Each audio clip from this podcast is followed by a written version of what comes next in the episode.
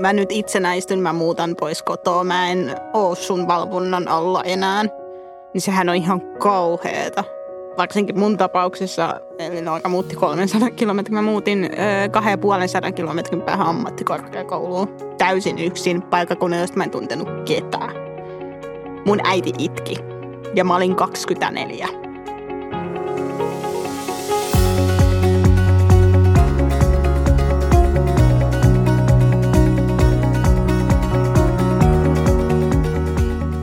Päivän sana on itsenäistyminen. Iso termi, jonka alla muhii kaikenlaista pieniä arkisia juttuja, kuten kotiintuloaika tai viikkoraha, ja sitten isompia aikuistuminen, vastuu, luottamus ja tässä tapauksessa epilepsia. Miten itsenäiseksi tullaan, jos elämässä on mukana epilepsia, joka voi olla jokseenkin arvaamaton seuralainen?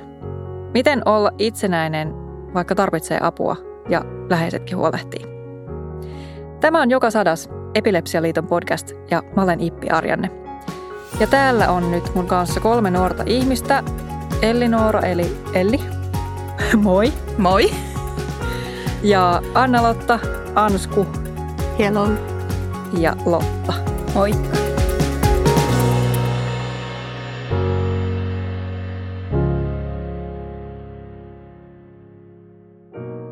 Te tunnette kaikki toisenne, mutta kuulijat ei tunne. Eli otetaan alkuun nopea kartoitus. Te olette 25 plus-vuotiaita ja kaikilla on epilepsia, ollut myöskin alle 10-vuotiaasta saakka. Osalla vaikeampi, osalla vähän helpompi, jos niin voi sanoa. Elinora, aloitat sä. Millainen sun epilepsia on? No, mä olen sairastanut epilepsiaa neljävuotiaasta asti. Se oli lapsena vähän helpompi kuin sitten nykyään, että se sitten tuossa 17-vuotiaana, eli justiinsa kun oli lähtenyt kotoa, niin pahentui ihan yhtäkkiä, että nykyään se on vaikeahoitoinen. Mä saan kohtauksia about kerran viikossa, tajuttomuuskouristuskohtauksia ja ne tulee kaikki öisin. Mä en itse herää niihin. Mun mies aina kertoo aamulla, että ja sulle tuli kohtaus muuten yöllä. No, onko seuraavana esittelys Lotta? Minkälainen on sun epilepsia? No mulla on sillä että viikoittain tulee tällä hetkellä kohtauksia. Ja mulle ensimmäinen kohtaus on tullut suunnilleen kolmevuotiaana. Ja sitten se on diagnosoitu epilepsiaksi kuitenkin vasta, kun mä oon ollut itse seitsemä. Että me oltiin siinä välissä tutkimuksissa tietysti, mutta oikein siitä ei saatu selvää, että mikä on että mä oon näin ainutlaatuinen, todennäköisesti ainoa Suomessa, kellä on tämmöinen epilepsia. Ja että mä oon itse koko ajan tajuissani ja pystyn puhumaan kohtauksen aikana. Eli sulla on siis kouristuskohtauksia, mutta ilman tajuttomuutta. Joo. No sitten pikakierros jatkuu Ansku. Joo, mun epilepsia on, ei voi sanoa helppohoitoinen, koska sellaista ei ole, mutta tota, on ollut kohtaukset, on pitkiä aikoja. Viimeksi on ollut kolme vuotta kohtauksesta ja sitten pamahti lokakuussa kohtaus. Että näitä kohtauksia on tullut paljon enemmän. Siitä just Elinorakin sanoi, että 17-vuotiaana paheni ja mullakin paheni 17-vuotiaana. Just siinä, niin kuin, että saat ajokortin, mutta et saakaan. Ja nyt niitä on sitten tullut pitkin tätä aikuisuutta, sitten niitä kohtauksia aika ajoina. Et voi olla pari vuotta kohtaukset on, tai sitten voi olla pari kuukautta kohtaukset aikaa. Että ikinä ei voi tietää mun tapauksessa, mutta aika hyvin on niin säästynyt siltä, että ei ole viikoittain edes kohtauksia. Ja tuleeko teillä, no sä Elli sä nukut, mutta tuleeko mm-hmm. teillä muilla ennakkooireita? Ehtiikö reagoida, valmistautua? Öö, mä saan ennakkooireita tai siis se on, että mä tajuun, että se alkaa. Että mä pystyn huutamaan, että apua, se ehkä helpottaa myös sitä, että tota, mä tajun sen itsekin, että mä huudan ja sitten se on menoa sen jälkeen niin tajuttomuuskorostuskohtaukset. Että se on niin kuin ainoa, minkä mä pystyn tekemään, mutta se on, helpottaa sitten, jos sä kuljet jossain, niin ihmiset tajuu se, että sä tarvitset oikeasti apua, kun sä huuat sitä.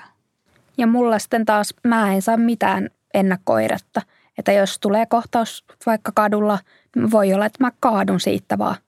Että on pari kertaa käynyt sillä, että hyvä, että yksi mopoilijakin on pysähtynyt, siirtänyt mut kävelytielle siitä suojatieltä. Olisin muuten jäänyt auton alle. Tätä on tapahtunut tosi usein munkin kanssa, kun ollaan oltu yhdessä. Se on kas, että se, että ennemmin mä sen takia yleensäkin kuljen tuolla ulkomaailmassa jonkun toisen kanssa kuin yksi. Mm. Ja sitten tähän väliin vielä huikkaan, että on varmaan hyvä sanottaa tähän, että teillä Elinora ja Ansku on myös hemiplegia. Kertokaa, mikä se on. Teillä on vähän erilaiset. Mun hemiplegia johtuu syntyneisyysongelmista ja mun oikea puoli on kokonaan spastinen. Se on siis lihakset on koko ajan sit niin kuin jännitystilassa. Suurin piirtein, jos sä esimerkiksi näytät hapaa, niin mun oikea puoli on koko ajan siinä tilassa. Ja se itse asiassa tuo pelkoja tosi paljon epilepsiaankin liittyen, koska mä en tunne sitä toista puolta. Ja tämän hemiplegian takia mulla on epilepsia. Öö, hemiplegia ei niinkään rajoita mua niin paljon muuta kuin joku muu, öö, hieno motoriikka ei toimi. Eli just mä en pysty soittamaan kitaraa tyyliin, koska ei, ei toimi noin sormet, mutta kyllä tämän, pystyn, tämän kanssa pystyy kyllä elämään, että, että olen elänyt tämän kanssa 27 vuotta kohta täytän vuosia ja epilepsian kanssa 17, että kyllä tämä niin kuin ihan menettelee, että mä olen minä just tämän takia, kun mulla on hemi ja mulla on epi. No mun hemiplegia on sitten taas vähän toisenlainen kuin Anskulla. Eli mä en nyt ihan sitä tarkkaa diagnoosia muista, mutta se on siis oireiltaan taas tämmöinen, että mun vasen käsi tärisee tosi paljon.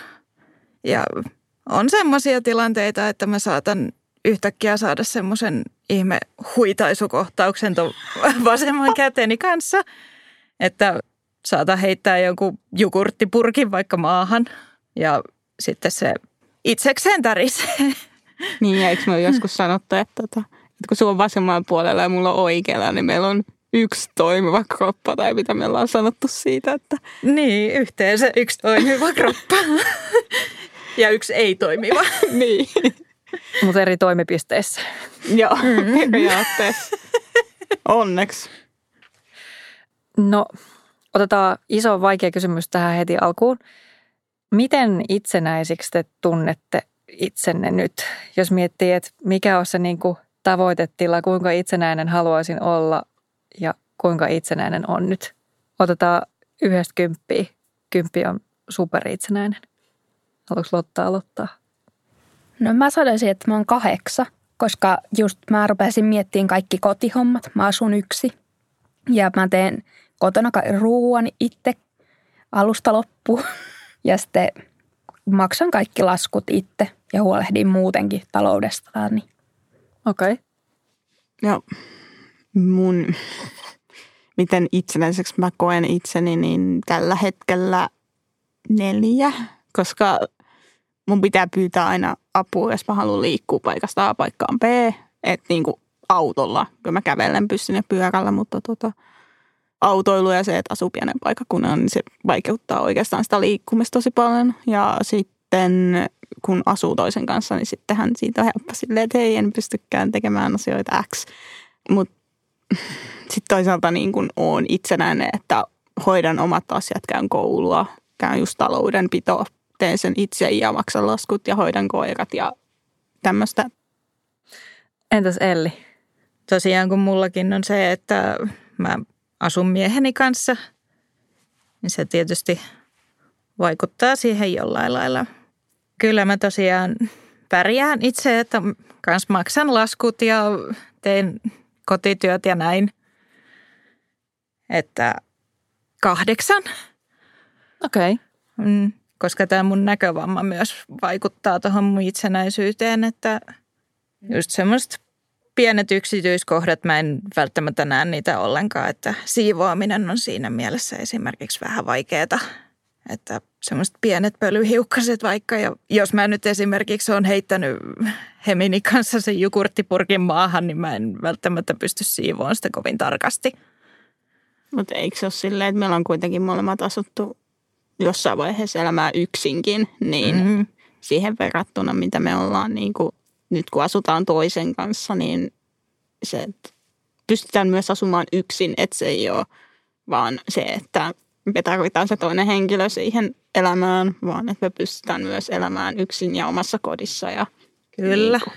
Mä oon varmaan pidemmän aikaa elämästäni, siis siitä elämästä, mitä mä oon itsenäisesti asunut, niin asunut yksin.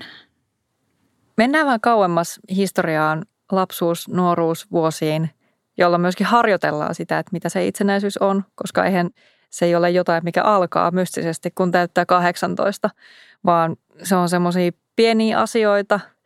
Onko vaikka hirveä tiukka kuri, saaks neuvotella, luotetaanko suhun, osaako tehdä vaikka itse voi leipiä, tämmöisiä tosi pikkujuttuja. Onko ollut vaikka yksin kotona kouluikäisenä, onko kulkenut itse harrastuksiin.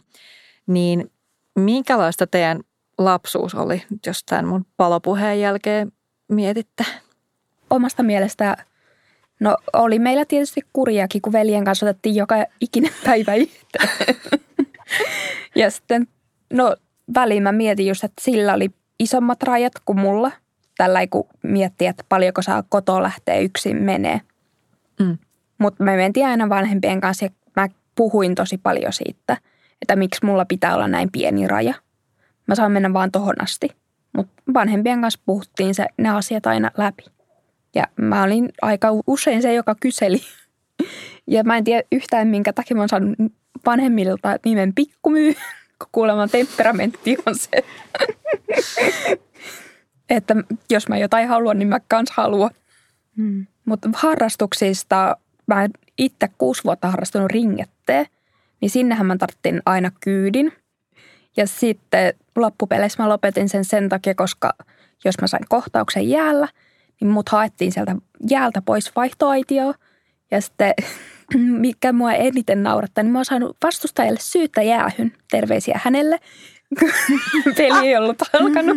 Mä olin saanut kohtauksen. Vastustaja seisoi siinä vieressä, kun mä nousin. niin tuomari näki se.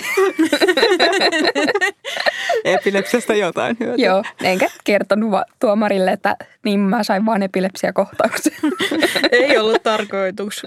Mutta on kyllä mielenkiintoista ja jotenkin hämmentävän kuulosta myös, että sä oot saanut kohtauksen ja sitten peli jatkuu. Joo, ja mä otan tämän aina esimerkkinä, kun mä kerron omista kohtauksista just sen mm. takia, että osaa sen tietysti naurettaakin, mutta osaan kauhuissa, miten sä pystyt. Niin, mutta sulle ilmeisesti sit, sä et ole sen jälkeen niin kuin ihan... Mulle ei tule siitä mitään jälkioireita. Mm. Täältä tarinoiden kautta, Ansku, millainen sun lapsuus on öö, ollut?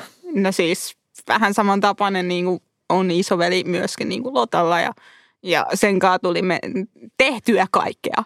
Että on kyllä niin kuin ollut tätä tapahtumaa rikasta lapsuutta minulla ja sitten kun mulle tuli vasta kymmenenvuotiaana todettiin epilepsia.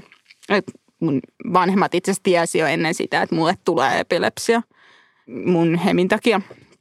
Ja koska se on tosi yleinen niin kuin liitännäissairaus mm. hemille, toi epilepsia niin he oli vaan silleen, että, niin kuin, että me no itse asiassa tiedettiin jo, mutta sitten kun mä sain sen diagnoosin ja mä seitsemän vuotta kohtaukseta, niin eihän se vaikuttanut mun elämään mitenkään epilepsia, muuta kuin se, että sä saat aamuiloja lääkkeet.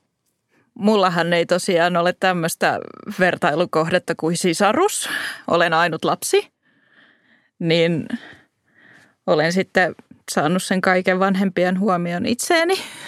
Että no olen ollut ihan peruskouluikäisenä yksin kotonakin, että iltoja yksin kotona ja olen tehnyt itse itselleni aamupalaa ja iltapalaa ja kävellyt yksin kouluun. Toisaalta mä olen aika pieneltä paikkakunnalta kotoisin. Mm. Olihan mulla itsellä vähän semmoinen tunne, että suojellaanko mua nyt vähän liikaa. Mutta mm-hmm. niin kuin toi ylisuojelevuus varmaan meidän jokaisen kohdalla on epilepsian suhteen ollut aika niin kuin mm. suuri. Että mm. et teillä on vaikea hoitoset, niin varsinkin te varmaan enemmän kuin mulla, mutta kyllä mullakin niin kuin oli sitä ylisuojelevuutta tosi paljon, niin kuin ainakin mun niin kuin isän toimesta. Mm, mulla taas tuntuu enemmän oleva äidin toimesta sitä ylisuojelevuutta. Että kun mulla oli sitten kotiin tuloajat, että sain ihan hypätä kylällä, niin kuin meillä päin sanottiin. Mennä kylällä. niin, kavereiden kanssa ja mulla tosiaan loppu ne kohtauksetkin siihen, kun mä olin kymmenenvuotias, niin mä olin kohtaukset on sitten Seitsemän vuotta. Niin, mutta silti vähän niin kuin jännitettiin, että et kai sä nyt vaan saa kohtausta siellä ja siellä ja siellä. Mm. Niin millaista se on ollut se ylisuojelevuus?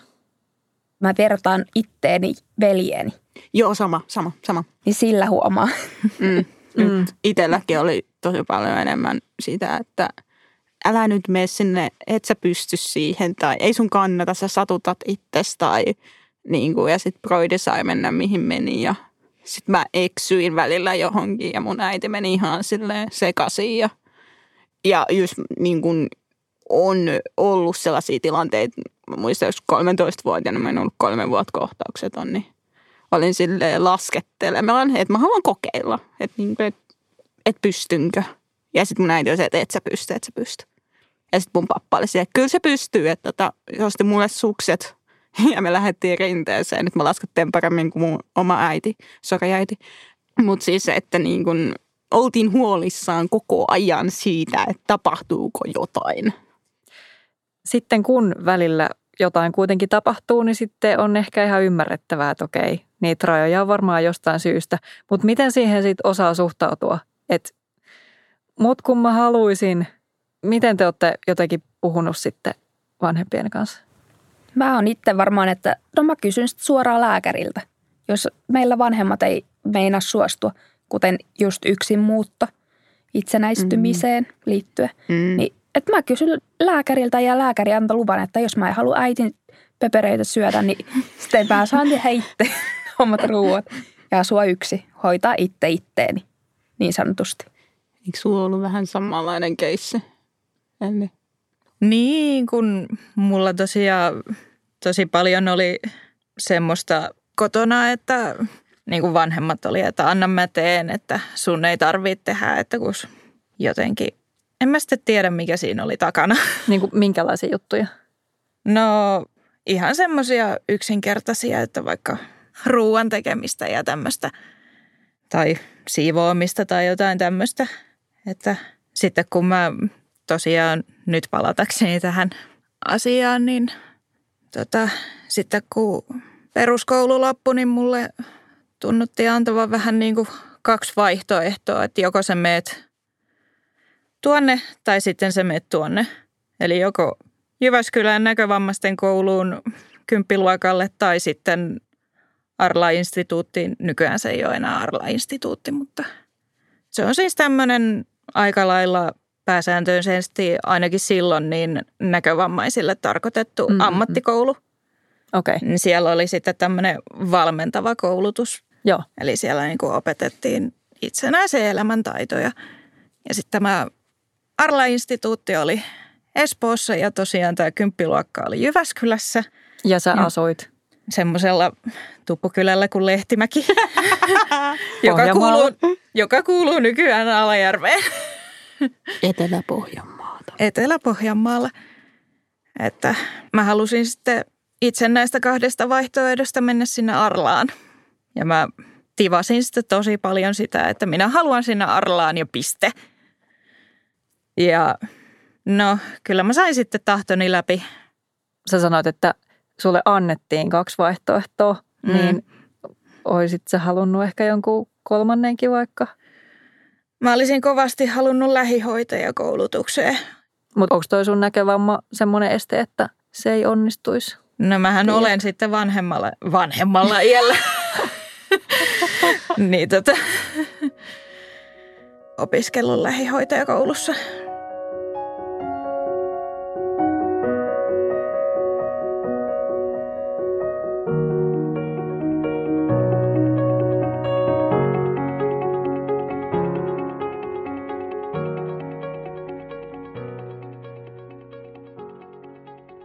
Väärinpäin. No niin, nyt laitetaan täällä takas kuulokkeet korviin, kun oli pieni kohtaustuokio Lotalla. Tilanne päällä. Tilanne päällä, mutta nyt ei ole enää tilanne päällä. Ja kun se olit sinä, joka palautuu aika nopeasti, niin mikäs tässä sitten jatkaessa? Hyvä, että se olit sinä, eikä me. Niin. Niin muuten ei oltaisi ehkä jatkettu ihan näin nopeasti ensi viikolla uudestaan. Joo, kyllä. Mm. Olisi pitänyt uusi Helsingin reissu tehdä. Nyt kun tämä on tuoreena muistissa, että yhdellä on tämmöinen kouristuskohtaus tässä ja kannetaan hänet lattialle ja istutaan tuossa vieressä ja kysellään, että haloo, haloo, että ootko sä täällä, niin pelottaako sua itse kohtaukset? Ei enää. Että mä oon tottunut niihin.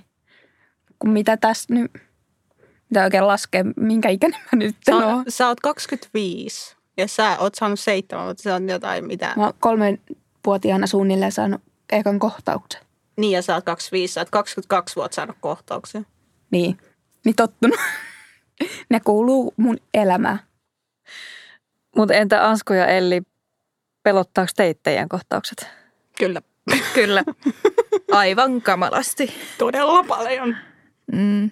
Mullahan on ihan kuoleman melkoa siitä. Sama, sama. Mm. Pelottaako teitä tällä hetkellä vai, vai tuleeko se aina jotenkin harvemmin? No siis, jos jännittää, niin silloinhan se niin kuin, mua ainakin hemin takia spastisuus kasvaa ja sitten mua alkaa jännittää, että saanko mä kohtauksen. Että se niin kuin se pelko tulee sieltä sillä niin kuin takaraivoa, että jos sulle tulee kohtaus, kun sä et tunne kunnolla sun toista puolta, mutta se ei vaan niin kuin, se tulee aika ajoin ja sitten mulle voi tulla paniikkikohtauksia tai paniikkikohtauksen tyyppisiä oireita. Ja just se, että mä voin yhtäkkiä vaikka tää, olla silleen lotalle tässä, että niin, ota mua kädestäkin apua, että täriseekö se, koska mä en tunne sitä. Mm. Niin se tuo sellaista pelkoa ja varsinkin mulla, niin on, jos mä oon täysin yksin, niin mua jännittää ja pelottaa, että jos mä saan kohtauksen, koska mä oon saanut muutaman kerran, kun mä oon ollut yksin, niin kohtauksen. Ja toisella kertaa se ei olisi mennyt ohi itsestään. Et tota, mä kerkesin soittaa silloin mun mutsille sille, äiti, kohtaus mun luona omalla avaimen sisään apua. Ja se oli siinä. Ja sen jälkeen mä muistan, seuraava muistikuva on tyyliin se, että iskä näyttää peukkua, että on apu tulossa. Joo. Ja suokin Elli pelottaa. Joo, päivisin mua enemmänkin pelottaa silloin, jos mä saan niinku tarpeeksi kovan auraoireen. Että se on niinku tietyn vahvunen, olisiko oikea sana. Mutta sitten mua ehkä eniten pelottaa se nukkumaan meneminen, että kun ne mun kouristuskohtaukset tulee enimmäkseen öisin, niin,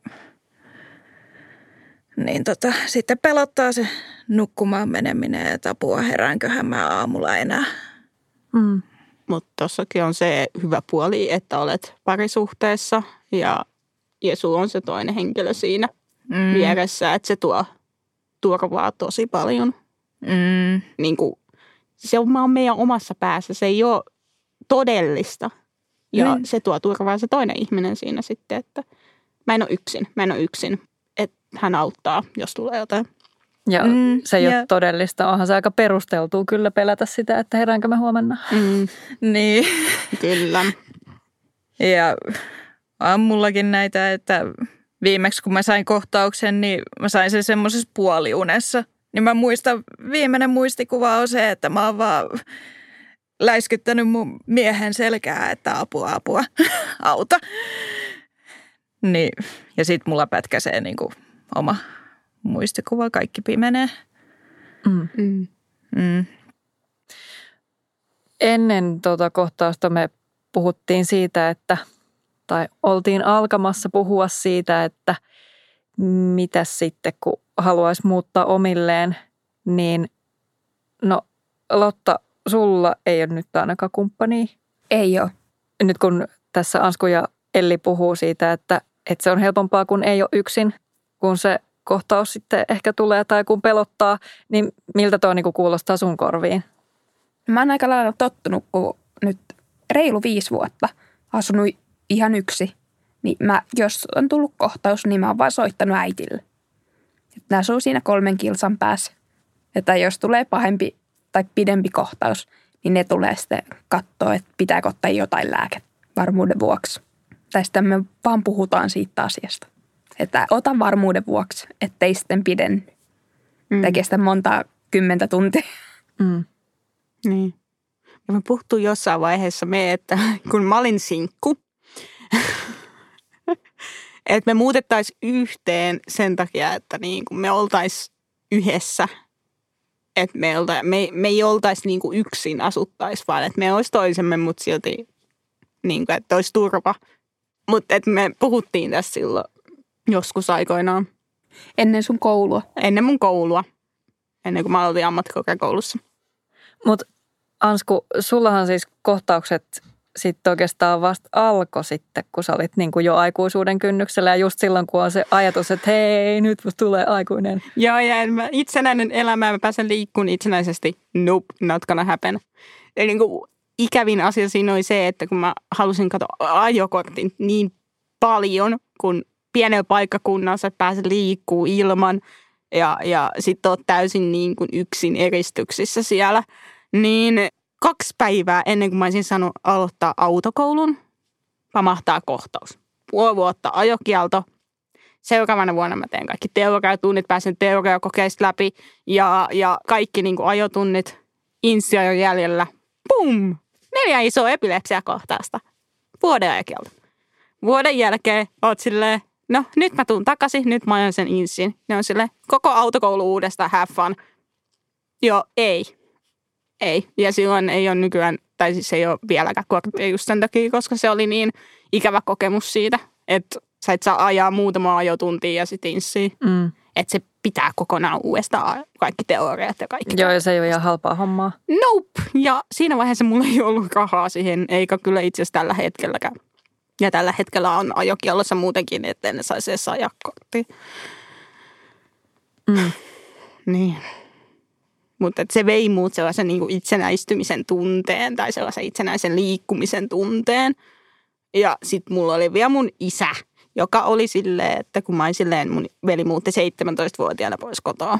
Ja mä olin silleen, että no mä haluan olla niin kuin mun isoveli ja minäkin haluan muuttaa pois kotoa 17-vuotiaana. Ja just johonkin isompaa paikkaa, että mä pääsen liikkumaankin itsenäisesti. Niin isä oli vaan silleen, että et muuta ennen kuin valmistut koulusta. Ja ammattikoulusta. Ja mä olin silleen, että okei, no valmistuin ammattikoulussa, no saanko mä nyt muuttaa pois Simasta? Öö, no et saa. Sun pitää saada aika duunipaikka. Mä sain duunipaikan ja heti kun mä olin valmistunut, no saanko mä nyt muuttaa? Sitten iskain siellä, no katsotaan. Ja sitten mä sain neljä isoa epilepsiakohtausta silloin justiinsa. Ja, ja sitten mua pelotti itteen muuttaa pois kotoa. Mm. Ja sitten se vähän niin kuin jäi. Ja sitten lopulta mä muutin, kun mua ei työpaikkaa ja kaikki kato taloudellisesti, halusi, että mua kaikki taloudellisesti kunnossa asiat. Ja sitten me löydettiin hyvä kämppä ja mä asuin siinä pari vuotta sitten yksikseni ihan, että isä kävi itse asiassa joka toinen päivä mun luona auttamassa sitten niin kuin mun hemiplekian kanssa, kun mä itse asiassa, mulla ei ollut tiskikonetta, niin mä en pystynyt tiskaamaan astioita esimerkiksi mm. kunnolla, niin äiti on vieläkin sitä mieltä, että en osaa tiskata. Joten mun mies tiskaa. niin ne auttoi sitten sellaisissa toiminnoissa, mitä mun, niin mun käsi tuo sen, että mä en pysty tekemään. Mm.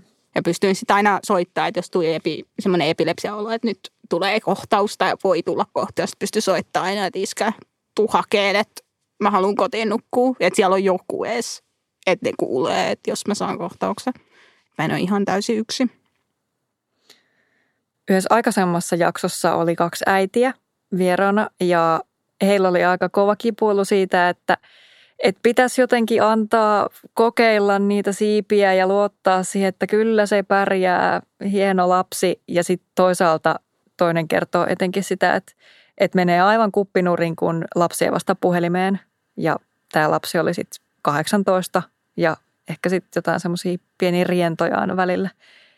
Niin miten te olette tällaisista jutuista puhunut teidän vanhempien kanssa? Onko löytynyt joku balanssi? No siis aluksahan se on ihan kamalaa vanhemmille, että lapsi lähtee niin kuin omille. Et mä nyt itsenäistyn, mä muutan pois kotoa, mä en oo sun valvonnan alla enää. Niin sehän on ihan kauheeta.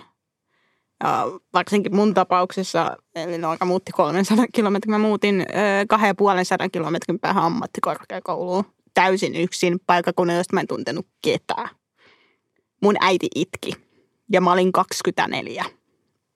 Et, et se oli mun äidille niin iso pala, koska se pelkäsi sitä tilannetta, että mä saan kohtauksen ja kukaan ei auta. Ja sitten hän kertoi kaikille mun naapureille tyyliin, että mulla on epilepsia, että jos sieltä kuuluu huutoja, niin just silleen näin. Ja mun isä sitten taas, niin kuin rupesi, mun vanhemmat tosi rationaalisia ajattelijoita, että ne just mun turvakanneke, missä voi painaa sitten niin kuin nappia, että, että se soittaa isälle tai äitille tai nykyään mun miehelle, mun poikaystävälle siihen aikaan. Ja, ja tota, se sitten niin kuin, että silloin oli sellainen, sitten se sanoi just jotain niin kuin patjan, kun mä saan yöllä kanssa niin kuin herkemmin kohtauksia kuin päivällä, niin patjan alle semmoinen sensori, että se niin kuin sitten hälyttää, jos kouristaa. Ja sitten mä totesin isälle, että ei ikinä sellaista. Mä olen aikuinen nainen ja sä et saa tietää, mitä mä teen mun sängyssä. niin kuin, ja se oli sellainen niin kuin iskas, että okei, okay, great, tämä on selvä. Että kyllä me tehtiin kompromisseja tosi paljon niin kuin, tiettyjen asioiden suhteen. Mutta mä koen, että mun vanhemmat ainakin antoi tosi paljon kokeilla asioita kuitenkin, mutta ne niin kuin oli valvotusti. Mm. Ja silloin kun mä muutin ekan kerran pois himasta, niin, niin tota, mä en ole ikinä muuttanut takaisin. Silloin kun mä muutin pois himasta, niin isä sanoi, että täällä on aina tämä sun yksiö ready, että sä voit muuttaa aina tuohon yksiön takaisin niin mun, mun huone tarkoitti, mutta sit sun yksi on tuossa aina vapaana. Mites te muut? No, mulla on sillä että mä oon heti yläasteen jälkeen mennyt ammattikouluun ja mä asuin itse asuntolassa. Että no se kuuluu, tai kuuluu vieläkin Vammalaan. Niin sitten taas mulla täti asuu siellä Vammalas. Mm. Mä epäilen, että se oli sitten äitille ja iskälle se yksi turva. Joo. Sen lisäksi, että se oli mullekin turva. Eli Noora, miten sun vanhemmat on antanut sun mennä ja antanut kokeilla ja muuttaa 16-vuotiaana pois? No, mähän muutin sinne koulun asuntolaan silloin 16-vuotiaana. Ja no tietysti mulle soitteli vanhemmat tosi tiheästi, että moi, miten sulla on mennyt ja onko kaikki ok ja tämmöistä. Silloin kun oli alaikäinen vielä, niin siellä oli koulun asuntolassa sääntöjä, että alaikäisten täytyy saada vanhemmit lupa, että saa olla viikonlopun asuntolassa. Tietysti sitten kun täytti 18 ja oli semmoinen, jee, kukaan ei määrää mua enää. Mä saan olla täällä asuntolassa viikonloput ja niin päin kuin mua huvittaa. Että tietysti sinne tuli aika kova semmoinen kapinavaihe omalla mm-hmm. tavallaan. Sitten kun tuli täysikäiseksi. Että... Mikä oli sun tapa kapinoida? Öö, no just se, että oli sitten, että mä oon 18, että se voi määräillä mua ja mä päätän itse omista asioistani, vaikka sitten toisaalta siinä oli, että ne kaikki täysi-ikäisen vastuut vähän tuntui pamahtaneen niskaan ihan niin kuin yhtenä kertaa kaikki. Mm. Että mulla ei koskaan oikein varsinaisesti silloin, kun mä olin vielä alaikäinen, niin opetettu, että tämmöisiä täysikäisen vastuita, että ne asiat, esimerkiksi laskujen maksut ja tämmöiset, niin ne menee tällä ja tällä lailla, että mä koen, että mä oon itse joutunut vähän opetteleen kaikki sitten, kun on ollut pakko opetella. Mm. Mutta tosiaan se kapinointi oli sitten sitä, että sitten mentiin kavereiden kanssa siellä ja täällä ja tuolla ja sitten vanhemmat ihmettelee, että miksi et sä vastaa puhelimeen. Tässä on tullut tosi hyviä toimintatapoja ja vinkkejä ja esimerkkejä ja kaikkea siitä, että miten jotenkin ajatella elämää ja sitä itsenäistymistä ja mitä kaikki juttuja siihen liittyy.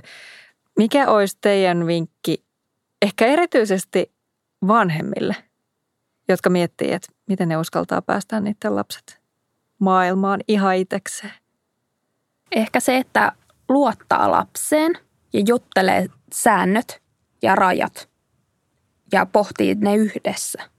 Samaa mietin ja myöskin kunnioittaa sen lapsen sääntöjä ja lapsen niin kuin, toiveita ja tavoitteita ja tukee siinä, mitä se lapsi haluaa tehdä elämällä. Ettei vaan niin kuin silleen, no et sä voi, kun sulla on epilepsia, vaan että niin kuin, et sä pystyt ja sä osaat tämän ja sä oot hyvä ja saat rohkaisee ja tukee lasta tai lastaan nuortaan siinä, että mitä he tekee. Ja, ja kuuntele sen lapsen niin kuin omaa kokemusta siitä, mihin hän tarvitsee apua ja mihin ei, ja mihin hän pystyy ja mihin ei. Kiitos ihan kauheasti, että tulitte tänne ja puhuitte. Kiitos. Kiitos. Kiitos. Kiitos.